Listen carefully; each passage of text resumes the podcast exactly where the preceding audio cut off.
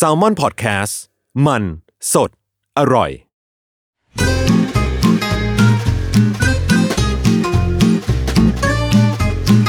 Day One Podcast กับย้อยนภศรศิวิราช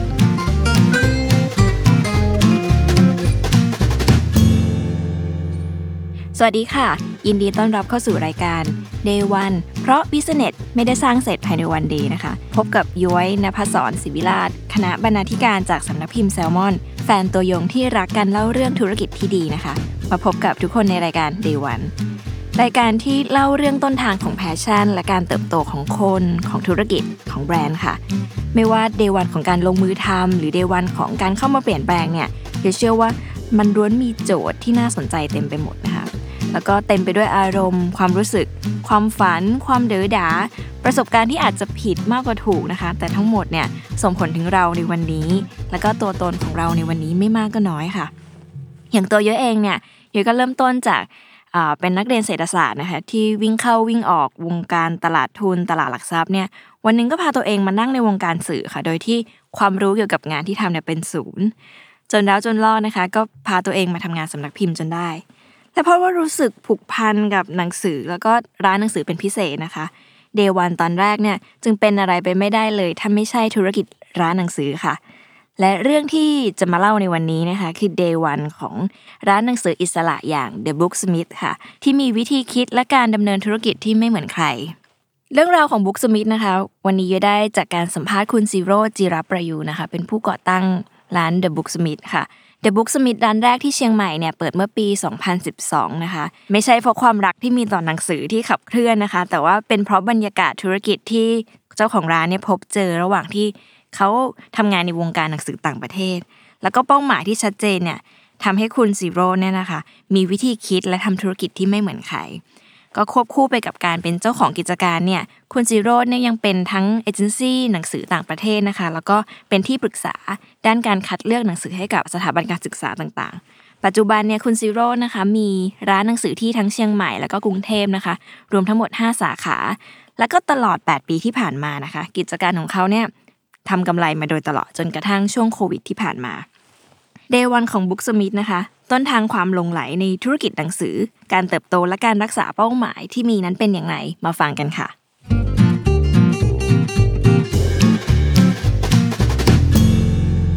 คุณสิโรเล่าให้ฟังว่ามันเริ่มจากความคุ้นเคยกับธุรกิจนี้เป็นอย่างดีค่ะ ก่อนจะเปิดร้านหนังสือของตัวเองเนี่ย คุณซิโรดเขาอยู่ในวงการธุรกิจร้านหนังสืออยู่แล้วนะคะทำงานอยู่ที่เอเชียบุ๊กอยู่หลายปีเลย เริ่มจากการเป็น Marketing Manager ของสำนักพิมพ์เอเชียบุ๊กก่อน แล้วก็ขยายไปทำ Sale and Marketing ฝั่งขายส่งนะคะ ก่อนจะไปดูขายปีกด้วย จากนั้นก็ทำงานด้วยมาแล้วก็เลื่อนขั้นขึ้นมาเป็นอ่า Marketing Director ค่ะ แล้วก็ไปเป็นผู้ช่วยกรรมการผู้จัดการนะคะ ในฝ่าย Sale and Marketing และตำแหน่งสุดท้ายในเอเชียบุ๊กเนี่ยก็คือกรรมการผู้จัดการนะคะคุณจิโร่เล่าให้ฟังว่า ปีแรกที่ไปงานหนังสือที่แฟรงก์เฟิร์ตที่ประเทศเยอรมันเนี่ยเขาได้เห็นตลาดและเห็นเสน่ห์ของมันด้ยก็เลยสงสัยว่าเอ๊ะเสน่ห์ของมันที่ว่าคืออะไรนะคะคุณจิโร่เล่าให้ฟังว่าบรรยากาศของการที่มานั่งคุยกันเจอกันครั้งละครึ่งชั่วโมง แต่ว่าคุยงานแค่ 10 นาที งานที่ว่าก็คือพวกเรื่องส่วนลดหรือว่าเรื่องหนังสือที่จะขายนะคะ นอกนั้นเนี่ยเขาคุยกันเรื่องสารทุกข์สุขดิบ เรื่องอาหารเรื่องพักร้อนเรื่องความชอบ เพราะว่าปีหนึ่งเนี่ย เพื่อนๆในวงการเขาจะเจอกันแค่สองครั้งก็คือที่ลอนดอนกับที่แฟรงก์เฟิร์ตคุณสิรถก็เลยรู้สึกว่า ถ้าวันหนึ่งไม่ได้ทำงานอยู่ในวงการธุรกิจหนังสือแล้วเนี่ยคงจะคิดถึงบรรยากาศแบบนี้นะคะ คิดถึงเพื่อน คิดถึงบรรดาเนิร์ดที่มานั่งคุยกันเรื่องหนังสือ เพราะว่าเวลาทุกครั้งที่เขาเจอกันนะคะแม้มันจะเริ่มจากเล่มที่หนึ่งมันจะมีเล่มสองสามสี่ตามมาอยู่เสมอนะคะ ซึ่งไอสิ่งนี้มันทำให้เขารู้สึกว่าได้เรียนรู้ตลอดเวลา แถมทุกคนในวงการเนี่ยก็มีความเป็นมนุษย์มากนะคะเคารพซึ่งกันและกันแล้วก็ตรงต่อเวลา จบงานแล้วก็ยังมีการอีเมลคุยหากันตลอดนะคะ เขาคิดถึงบรรยากาศแบบนี้ค่ะคำถามคือแล้วมันดีกว่าบรรยากาศแบบเดิมที่เขาเจอยังไง เขาบอกว่าบรรยากาศแบบนี้พอเจอแล้วเขารู้สึกว่าเขาชอบ มันคือความสุข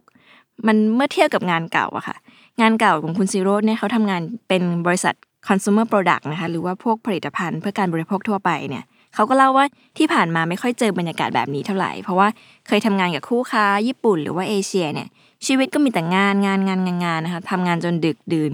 ทานข้าวทานเหล้าไปเลี้ยงอะไรกัน ก็ยังคุยกันเรื่องแต่เรื่องงานค่ะ แล้วก็อีกอย่างหนึ่งก็คือว่าตอนที่ทำงาน consumer product เนี่ยคุณสิโรธบอกว่าเขาไม่ชอบที่ต้องมานั่งโกหกใคร ๆ ว่าของชิ้นนี้มันดียังไงอะค่ะมันเป็นธรรมดาของคนขายของด้วยมันก็ต้องเล่าหามุมที่ดีของมัน แต่กับธุรกิจหนังสือเนี่ย ลูกค้าที่อ่านหนังสือเขาจะรู้ว่าหนังสือเล่มนี้ดีหรือไม่ดีค่ะ เราไม่ต้องโกหกเลย แล้วก็ลูกค้าที่ซื้อหนังสือเนี่ยเขาส่วนใหญ่เขาซื้อเพราะว่าชอบเพราะเหตุผลส่วนตัว แล้วก็หนังสือเนี่ยขายราคาปก ที่อังกฤษขายเท่าไหร่นะคะ เราก็ขายเท่านั้นนะคะ มันตรงไปตรงมาสุดๆ ทีนี้ค่ะก็เลยมาถามว่าเออแล้วช่วงท้ายของการทำงานที่เอเชียบุ๊กเนี่ยมันเป็นยังไงนะคะถึงตัดสินใจออกมา เพราะว่าตำแหน่งเนี่ยมันดูไปได้ดีมากๆนะคะ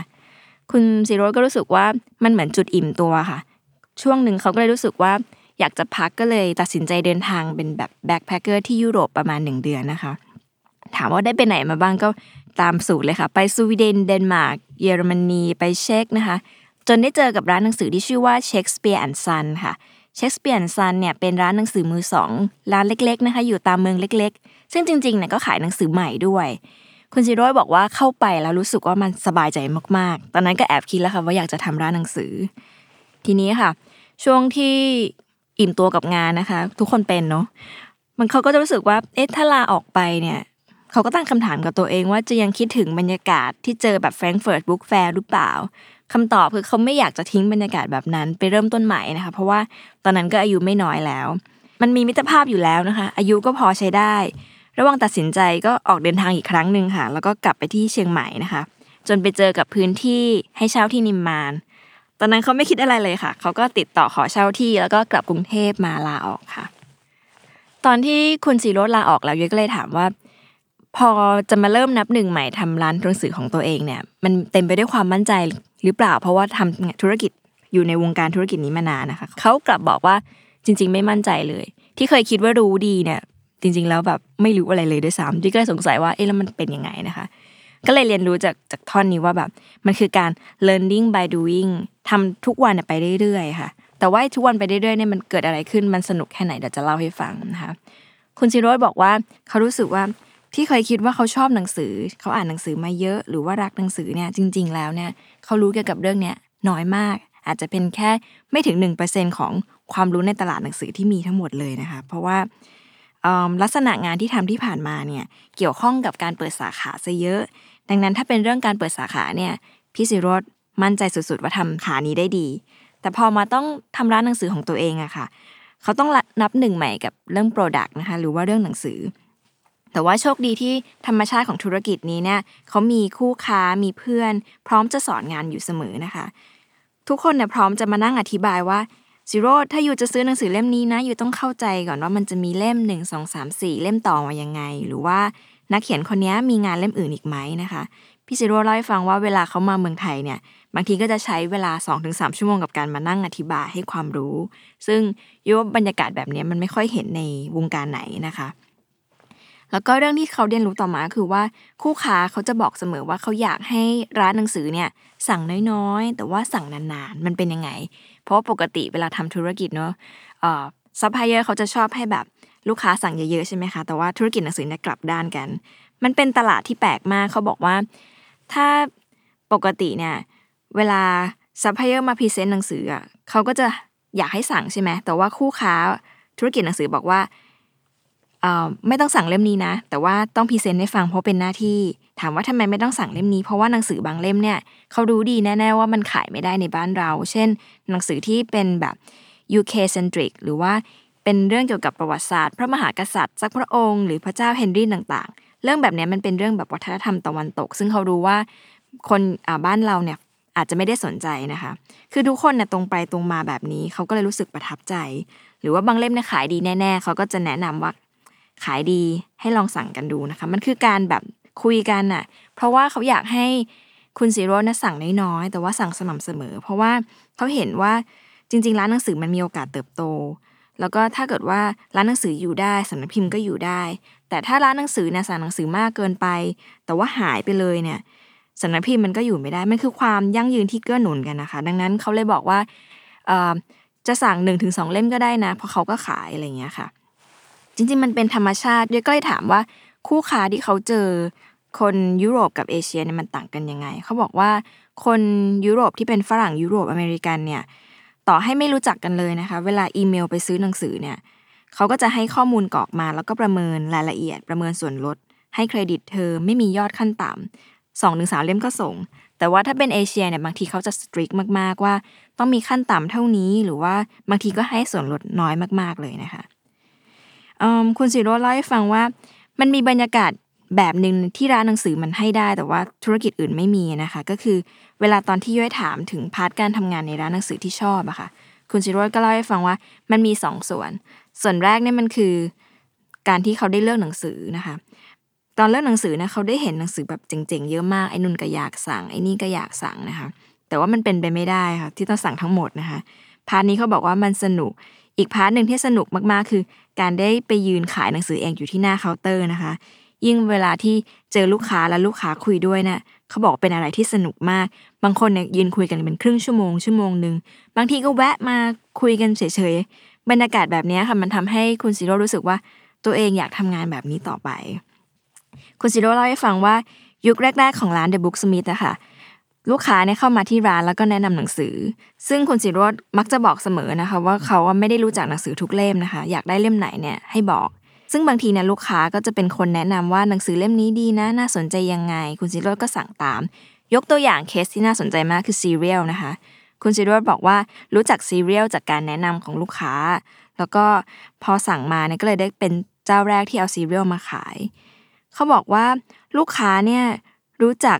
แม้กระทั่งว่าหนังสือเล่มเนี้ยของสำนักพิมพ์เนี้ยมันต่างกันยังไง รูปสวยกว่าหรือเนื้อหาดีกว่ามันเป็นเพราะความสนใจเฉพาะทางของลูกค้าของคนอ่านนะคะ ที่เขาจะรู้ลึกรู้จริงในเรื่องนั้น ซึ่งตัวคุณสิโรตม์เองก็ยอมรับสุดหัวใจว่า เนี่ยแหละที่เราอยู่ได้เพราะว่าลูกค้าที่แบบเนิร์ดแบบนี้นะคะเพราะว่าลูกค้าเป็นคนสอนอะไรอย่างนี้นะคะ บางทีเนี่ยเห็นกราฟิกของหนังสือบางเล่มที่สั่งมาเนี่ยลูกค้าก็จะมาถามอีกว่ามีงานของคนนี้อีกไหม ซึ่งคุณสิโรตม์ก็จะจดมาศึกษาว่า เขาเป็นใครยังไงนะคะมันเป็นมันเป็นอะไรที่แบบได้เรียนรู้ตลอดเวลา ซึ่ง มันแปลว่าคนขายหนังสือไม่ได้รู้ทุกเรื่องนะคะแล้วไม่ได้แปลว่ารู้ดีกว่าคนอ่าน เพราะว่าอ่านหนังสือเยอะ ซึ่งจริงๆเนี่ยมันเป็นไปไม่ได้ที่ร้านหนังสือจะรู้เรื่องของทุกฟิลได้นะคะ เพราะว่าหนังสือใหม่ ๆ ใน US UK เนี่ยบางทีเนี่ยออกปีละสันสานเรื่องซึ่งมันเยอะมากแล้วไม่มีทางที่ที่จะรู้ทุกเรื่องได้นะคะเขาเลยบอกว่าถ้าเรารับฟังเนี่ยเราก็จะรู้ว่ามันมีอะไรที่ดีกว่า สิ่งที่เรารู้อยู่เนี่ยเยอะมาก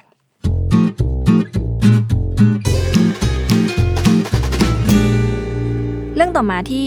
คุยกับพี่ซิโร่นะคะ ก็คือเรื่องการเติบโต แล้วก็การรักษาเป้าหมายที่มีหลายครั้งเนี่ยรู้สึกว่าเราเริ่มต้นบางอย่างได้สำเร็จแล้ว แต่ว่าการจะยืนระยะบางอย่างให้มันยาวนานไปเรื่อยๆเนี่ยเขาทํำยังไงนะคะได้ถามพี่ซิโร่ว่าเป้าหมายจริง ๆ ในวันนี้กับในอดีตมันเปลี่ยนไปแค่ไหน เขาบอกว่ามันไม่เปลี่ยนเลย เดิมเนี่ยเขาก็รู้สึกว่าเป้าหมายในชีวิตคือการอยากดำรงชีวิต อยากได้งานที่สร้างรายได้ในการดำรงชีวิต เป้าหมายนั้นไม่เปลี่ยนค่ะ แต่ว่าสิ่งที่เปลี่ยนไปคือ เขาอยากทำในสิ่งที่เขารู้สึกสบายใจที่ได้ทำเขาเล่าว่ามันมีช่วงหนึ่งนะคะ ที่ธุรกิจจะต้องขยายตัวเนาะจากเดิมที่มีร้าน 5 สาขาเนี่ยพอมันมีการส่งหนังสือไปที่ Tops ไปที่นายอินทร์อีก 10 สาขา หรือว่าที่ B2S อีก 15 สาขาเนี่ยพอทำเป็นตรงนั้นเขารู้สึกว่ามัน commercial มากเกิน จริง ๆ มันดีกับธุรกิจนะคะ แต่ว่าในความรู้สึกเขาเนี่ยรู้สึกว่าเขาได้ คอนเซนเทรตกับสิ่งที่เขาทำเนี่ยเคยหรือเคยทำเนี่ยน้อยลง เขาแทบจะไม่อยู่ร้านเลยนะคะ หรือว่าบางช่วงเนี่ยมันต้องคิดถึงการเติบโตของธุรกิจมากเกินไป จนรู้สึกว่านี่ไม่ใช่อนาคตที่เขาอยากจะกำหนดทิศทางร้านให้มันเป็นนะคะ ประจวบกับช่วงที่โควิดเข้ามาเนี่ยจาก 5 สาขาเนี่ยเขาก็ปิด ชั่วคราวสี่สาขา แล้วก็ operate แค่หนึ่งสาขา แล้วก็เพิ่มช่องทางเว็บไซต์ขึ้นมานะคะ ซึ่งที่น่าสนใจคือคุณสิโรตม์บอกว่าช่วงโควิดที่ผ่านมาเนี่ยกับกลายเป็นว่าร้านเนี่ยอยู่รอดด้วยเพราะว่าการมีเว็บไซต์ด้วยนะคะ เรื่องที่ 2 ค่ะคือเรื่องธุรกิจหนังสือเนี่ยจริง ๆ ธุรกิจร้านหนังสือเนี่ยทำได้ไม่ยาก คือเคยมีคนบอกว่า การทำร้านหนังสือในบ้านเมืองที่คนไม่อ่านหนังสือเนี่ยเป็นไปได้ยากนะคะ แต่คุณสิโรตม์เนี่ยทำได้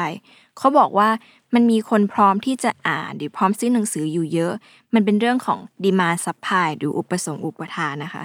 หน้าที่ของร้านหนังสือก็คือการหาหนังสือที่ออกไปจาก loop เดิมๆวิธีที่จะขายหนังสือปกเอ่อเรื่องเดิมปกใหม่เนี่ยโดย content เนี่ยลูกค้าเขาอ่านหนังสือบางเรื่องไปแล้วนะคะจะมีสักกี่คนที่เขาอยากจะเก็บหนังสือเรื่องเดิมที่เขาชอบมันเป็นไปไม่ได้นะคะ ดังนั้นร้านจำเป็นจะต้องหาอะไรใหม่ๆเนี่ยเข้ามาขาย ที่น่าสนใจคือ The Booksmith เนี่ยเขาขายหนังสือต่างประเทศ หรือหนังสือภาษาอังกฤษเป็นส่วนใหญ่ แล้วก็หนังสือภาษาอังกฤษจริงๆเนี่ยไม่ถูกเลยนะคะ เล่ม 800ถึง1,000 แพงกว่าหนังสือภาษาไทยมาก แต่ว่ากิจการอะไปได้สวย เพราะว่าลูกค้าเนี่ยโอเค ลูกค้าพร้อมจะซื้อ หลายครั้งเนี่ยเป็นการซื้อแบบ pre sale หรือว่า pre order ล่วงหน้า 2-3 เดือนเนี่ยลูกค้าก็พร้อมรอนะคะ ที่มันเป็นอย่างเงี้ยเพราะว่าลูกค้าคิดว่านี่คือหนังสือที่ใช่ สังเกตว่าอะไรถ้าเข้ามาที่ร้านแล้วใช่เนี่ยมันคือใช่เลย แต่ถ้าเกิดว่าแล้วมันจะขายได้เร็วมาก แต่ถ้าไม่ใช่ก็คือไม่ใช่ เขาบอกว่าช่วงแรกที่ The Booksmith เปิดร้านเนี่ยยอดถล่มทลายเนี่ยมันมาจากคินโฟกหรือคนจำคินโฟกได้ใช่ไหมคะในสมัยนั้นเนี่ย The Booksmith ขาย Kinfolk 200ถึง300 เล่มเลยนะคะ ขนาดว่า Nathan Williams ที่เป็นบอกอที่ที่ต่างประเทศเนี่ยเขามางาน Design Week ที่เชียงใหม่อะ ยังต้องแวะมาที่ร้าน The Booksmith ก่อนอื่นเลย เพราะว่าเขาบอกว่าในเอเชียตอนนั้นเนี่ยที่เนี่ยสั่งเยอะที่สุดในเอเชียค่ะเป็นถึงขั้นว่าคุณ Nathan จะต้องมาแจกลายเซ็นถ่ายรูปที่ร้านด้วย เรื่องต่อมายุ้ยถามถึงการต่อสู้เพื่อร้านสาขาในสนามบินนะคะ เมื่อย้อนไปถามถึงความทุ่มเทครั้งยิ่งใหญ่ ตอนสมัยที่ทำร้านเนี่ย คุณสิโรตม์ก็เล่าเรื่องการทำร้านที่สนามบินนะคะ ซึ่ง มันเป็นความตั้งใจที่เขาเดินเรื่องมาเป็นปีๆแล้วร้านเล็กๆ ที่สนามบินเนี่ยก็เป็นร้านที่มี performance มียอดการสั่งซื้อเนี่ยดีด้วย ซึ่งส่วนหนึ่งที่เขารู้สึกว่ามันมันคุ้มค่าต่อการทุ่มเท เพราะว่าเพราะยอดขายที่ดีเนี่ยมันทำให้แต่ละปีเนี่ยร้านยังไปได้ต่อนะกิจการยังไปได้ แล้วก็ไปไกลกว่าที่เขาเคยคิดไว้นะคะ ตอนตั้งร้านใหม่ ๆ ยังคิดว่าเอ๊ะสามปีจะไปรอดหรือเปล่านะคะ แต่ว่า พอตอนนี้ที่บุ๊กสมิธก้าวเข้าสู่ปีที่ 10เนี่ยเขารู้สึกว่ามันคือรางวัลนะคะ แล้วก็พี่สิโรเล่าให้ฟังว่าที่รู้สึกว่าการเปิดร้านสาขาที่สนามบินมันยาก เพราะว่าร้านจริง ๆ ที่ถ้าใครเคยไปเดบุกสมิธนะคะจะเห็นว่าร้านเล็กมากๆนะคะ แล้วก็ไม่ได้มีหนังสือทุกอย่างอยู่ในร้านนะคะ นิมมานเนี่ยมันเป็นเปิดมาด้วยหนังสือประเภท Art and Design เนาะไม่ค่อยมี fiction ในนั้น แล้วก็ไม่ค่อยมีหนังสือหมวดท่องเที่ยวด้วย เพราะว่าจริง ๆ อาจจะไม่ได้เหมาะกับการลง ที่นิมมานนะคะ แต่ว่าพวก fiction เนี่ยจะเหมาะกับที่สนามบิน โดยเฉพาะพวก paperback นะคะ ที่เป็นแบบ fiction อ่านสนุกไม่ซีเรียสราคาไม่สูงมากเนี่ยหนังสือเหล่านี้เนี่ยเหมาะกับการขายที่สนามบินแล้วก็เป็นสิ่งที่คุณสิโรตม์อยากขายมานานแล้วนะคะเขาเล่าให้ฟังว่าเวลาที่เขาคุยเรื่องนี้กับสำนักพิมพ์เนี่ยตลาดส่วนนี้เป็นตลาดที่ใหญ่ที่สุดของสำนักพิมพ์ด้วย ก็เลยรู้สึกอยากขาย เพราะว่าหลาย ๆ เรื่องมันดีมากๆ การขยายสาขาสู่สนามบินเนี่ยมันเป็นการขยาย supply chain ของ The Booksmith ให้ครบถ้วนด้วยนะคะ จากเดิมที่โฟกัสแค่ Art and Design เนาะก็เริ่มมีหนังสือ fiction มี non-fiction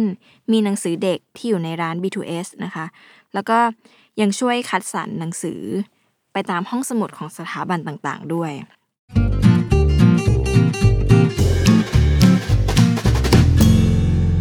The Booksmith เนี่ยเป็นร้านที่ตั้งใจทำร้านแบบไม่มีโกดังค่ะ คุณสิโรตม์เล่าให้ฟังว่าหนังสือที่ไหลเข้ามาที่ The Booksmith นะคะ จะถูกกระจายส่งไปไว้ที่ชั้นหนังสือของหน้าร้านที่เหมาะสม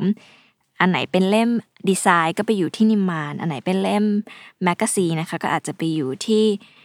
เกสรหรือบางเล่มเนี่ยจะถูกไปอยู่ที่ห้องสมุดของโรงเรียนหรือสถาบันนะคะ จะไม่มีการเก็บอยู่ในโกดังเลยนะคะ ซึ่งเป็นความตั้งใจของคุณสิโรตม์ตั้งแต่วันแรกที่เปิดร้านด้วยว่าจะไม่สร้างระบบ warehouse คำถามคือทำไมนะคะ เพราะว่าธุรกิจอื่นๆนะจำเป็นต้องพึ่งโกดังสินค้าค่อนข้างเยอะนะคะ เขาบอกว่าโดยธรรมชาติของการมีโกดังเนี่ย เมื่อมีโกดัง แปลว่ามันต้องมีอะไรสักอย่างไปเก็บตรงนั้นนะคะ และเมื่อเราเก็บเราก็จะเก็บมากขึ้นมากขึ้น แล้วเมื่อเก็บมากขึ้นวันหนึ่งไม่พอก็ต้องขยายนะคะ เขารู้สึกว่าแทนที่จะทำอย่างนั้นเนี่ย on shelf คือไปอยู่บนหน้าชั้นเลยดีกว่า ทุกอย่างเนี่ยหนังสือทุกเล่มของบุ๊กสมิธที่สั่งมาเนี่ยจึงอยู่วางที่หน้าชั้นหนังสือหมด ซึ่งมันเป็นการสร้างโอกาสในการขาย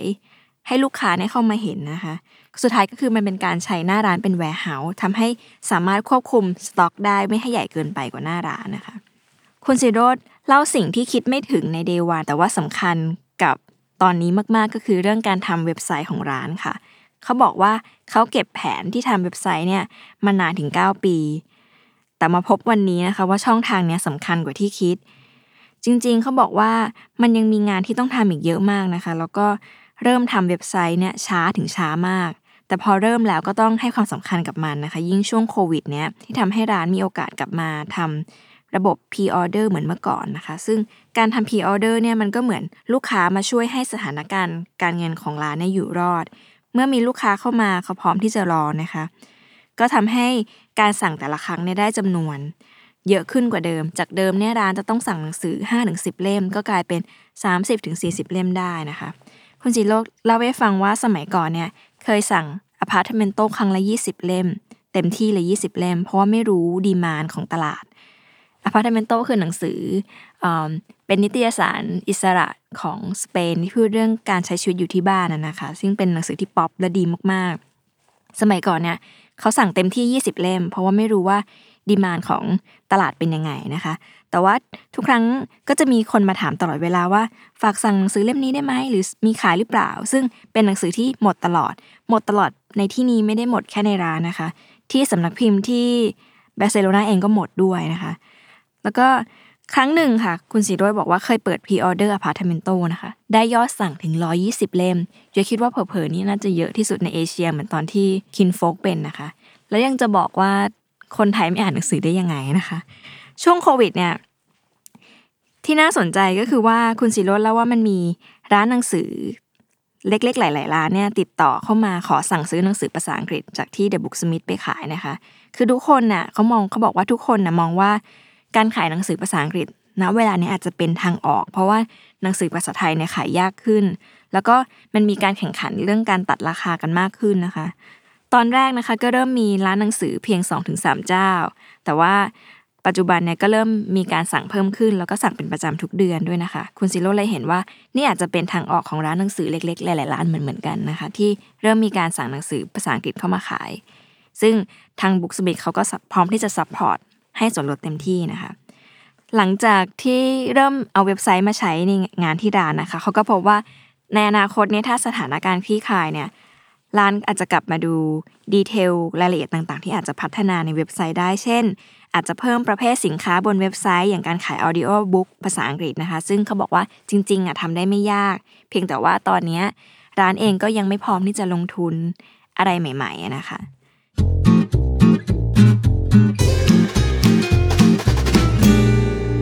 เรื่องต่อไปค่ะ ข้อสุดท้ายนี้น่าสนใจมากคือ การมองตัวเองเป็นฝั่ง supply นะคะ ที่คนบอกว่า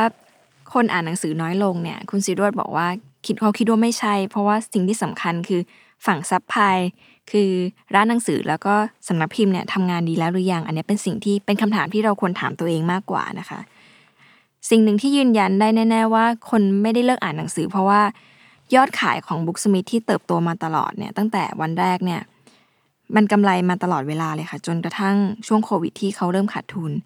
กำไรที่เห็นเนี่ยมันเป็นตัวชี้วัดว่าจริงๆอะตลาดอะยังมีอยู่ยังต้องการหนังสืออยู่ ขอแค่ร้านและคนในวงการหนังสือน่ะอาจจะต้องพัฒนานะคะ เรื่องหนึ่งที่สำคัญแล้วก็คุณซีโรดเป็นห่วงก็คือว่า อย่างเช่นหนังสือไทยที่เป็นหนังสือแปลเนี่ยหลายหลายคนลูกค้ามาซื้อเนี่ยเขาก็จะบอกว่าอ่านไม่ค่อยรู้เรื่องนะคะ หรือว่าบางเล่มเนี่ยเราอ่านเราอาจจะแอบนึกด่า บรรณาธิการอยู่ในใจว่าปล่อยผ่านมาได้ยังไง อันนี้เป็นเรื่องที่จริง ๆ คนวงการหนังสืออย่างเราควรจะให้ความสำคัญด้วย แล้วก็ ที่เขาบอกว่าหนังสือไทยตายเนี่ยจริง ๆ เขาคิดว่าไม่ได้ตายหรอก แต่ควรจะตั้งคำถามกลับมาที่งานวรรณกรรมไทยดีๆดีกว่าว่า วรรณกรรมไทยเรื่องยาวเรื่องดีๆ ของไทยเนี่ยเดี๋ยวนี้ไม่ค่อยมีคนเขียนนะคะ หรือว่าหาอ่านได้ยากมาก เราจะมักจะเจอเรื่องสั้นเยอะพอสมควรแต่ไม่ค่อยเจองาน วรรณกรรมเรื่องยาวดีๆ แบบนี้แหละงานเหล่านี้แหละที่มันหายไป ซึ่งสิ่งที่เราทำได้คือเราอาจจะต้องสร้างนักเขียนให้มากขึ้น หรือว่าสนับสนุนงานวรรณกรรมไทย งานนิยายไทย หรือแม้กระทั่งสนับสนุนบรรณาธิการดีๆ มากขึ้นนะคะ เรื่องนี้มันคือหลายครั้งเวลาเราพูดถึงตลาดชอบพูดถึง demand อะแต่จริง ๆ แล้วว่าสิ่งที่มันเกิดขึ้นในวงการหนังสือมันคือ ฝั่ง supply อย่างพวกเราที่ต้องพัฒนาต่อไปนะคะ อันนี้คือมุมหนึ่งที่คุณ สิโรตม์ทิ้งท้ายไว้อย่างน่าสนใจค่ะ และนี่คือ Day 1 ของ The Booksmith ค่ะ ต้นทางความหลงไหลในธุรกิจหนังสือ เรื่องการเติบโตแล้วก็การรักษาเป้าหมายที่มี แล้วกลับมาพบกับ Day 1 Podcast ได้ใหม่ ในวันพุธหน้าสำหรับวันนี้ สวัสดีค่ะ